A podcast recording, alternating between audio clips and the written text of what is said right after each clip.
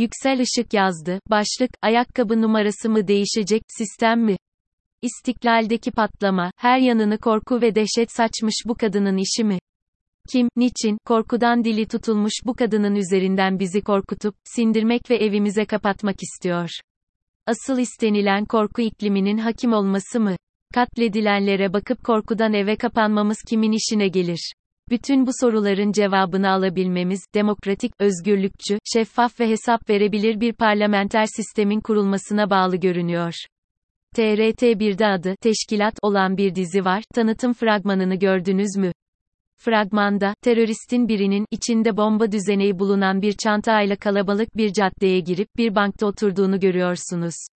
Çantayı yere bıraktıktan sonra aldığı talimat üzerine gelen ilk taksiye binip uzaklaşıyor. O sırada elindeki uzaktan kumanda aletine basıyor ama çalıştıramıyor. Bir kez daha deniyor ve derken, taksi şoförü ile göz göze geliyor. O an şu sözleri duyuyoruz, kaçtığını sanırsın ama teşkilat seni bulur. Gerilimin o an bitiyor olması güzel değil mi? Zaten, biliyoruz, demişti, ayakkabı numarasına kadar, hem de. İçimiz rahatlamıştı ama birdenbire biri Mersin'de, diğeri İstiklal'de iki saldırı gerçekleşti. Mersin'de bir polis memuru şehit, İstiklal'de ise altı isimsiz yurttaşımız canından oldu. Aralarına ağırlarının da olduğu 81'de yaralımız var. Mersin'deki saldırganların kadın olduğu anlaşıldı ama ilk açıklanandan farklı kadınlar olduğu da. İstiklalde ise görüntülere bakılırsa dehşete kapılmış, resmi açıklamalara bakılırsa istihbarat elemanı olarak yetiştirilmiş bir kadın fail olarak yakalandı. O mudur, bir başkası mıdır? Soruşturma sonuçlanınca anlaşılacak. İstanbul'un göbeğinde oluyorsa, bizi ilgilendiren tarafına gelince, İstiklal dediğiniz İstanbul'un göbeği, her tarafı kameralarla donatılmış. Açıkçası bizim için evimiz neyse İstanbul içinde İstiklal o değil mi? Öyle ki sinek uçsa bile haberdar olunacak bir donanıma sahip bir yer ama gelin görün ki başında türbanı, üstünde kamuflaj pantolonu ve ayağında botuyla biri, bir bankta, elindeki paketiyle bir saate yakın oturuyor ve bu durum kimsenin ilgisini çekmiyor, öyle mi? Şöyle düşünün, kendinizin koymadığı herhangi bir şey, evinizin orta yerinde öylece duruyor ve bu size tuhaf gelmiyor. Akıl alacak gibi değil. İnsan ister istemez, ayakkabı numarası dahi bilinen, bir teröristin, bütün kontrol bölgelerini aşıp istiklale kadar elini kolunu sallayıp gelebilmesi karşısında ürperiyor. Acaba, esas istedikleri terörün soğuk soluğunu ensenizde hissetmemiz mi, diye soruyorum kendi kendime. Birini rafa kaldırmadan bir diğerini masanızın üzerinde bulabileceğiniz pek çok komplo teorisinin havada uçuştuğu bir ülkede, her biri, en değme senaryo yazarına dudak uçuklatabilen bin bir ihtimalin akla gelmesine şaşırmamak gerek. Misal, eylemden sonra öldürtülebileceğinden kuşkulanan kadının, polisin kendisini fark edip yakalatması için panik halinde kaçtığı söyleniyor. Ama öte yandan elinde iki adet kırmızı gül taşımaktan da vazgeçmiyor. Gül ve bomba, olacak şey mi? Peki ya sosyal medya hesaplarındaki Filistin ve Kudüs paylaşımlarına ne dersiniz?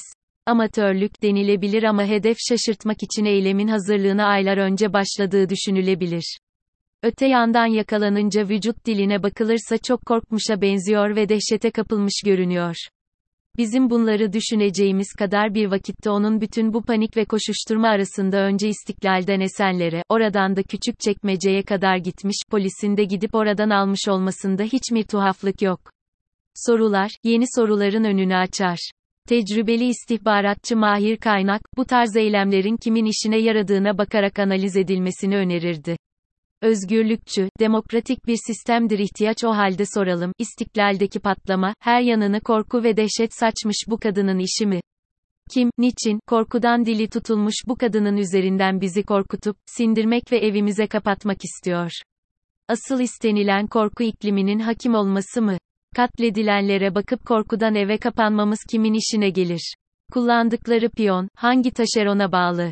Bütün bu soruların cevabını alabilmemiz, demokratik, özgürlükçü, şeffaf ve hesap verebilir bir parlamenter sistemin kurulmasına bağlı görünüyor. Kim kuracak bu sistemi? Biz, altılı masadan bekliyoruz, çünkü bunu vaat etmişlerdi bize.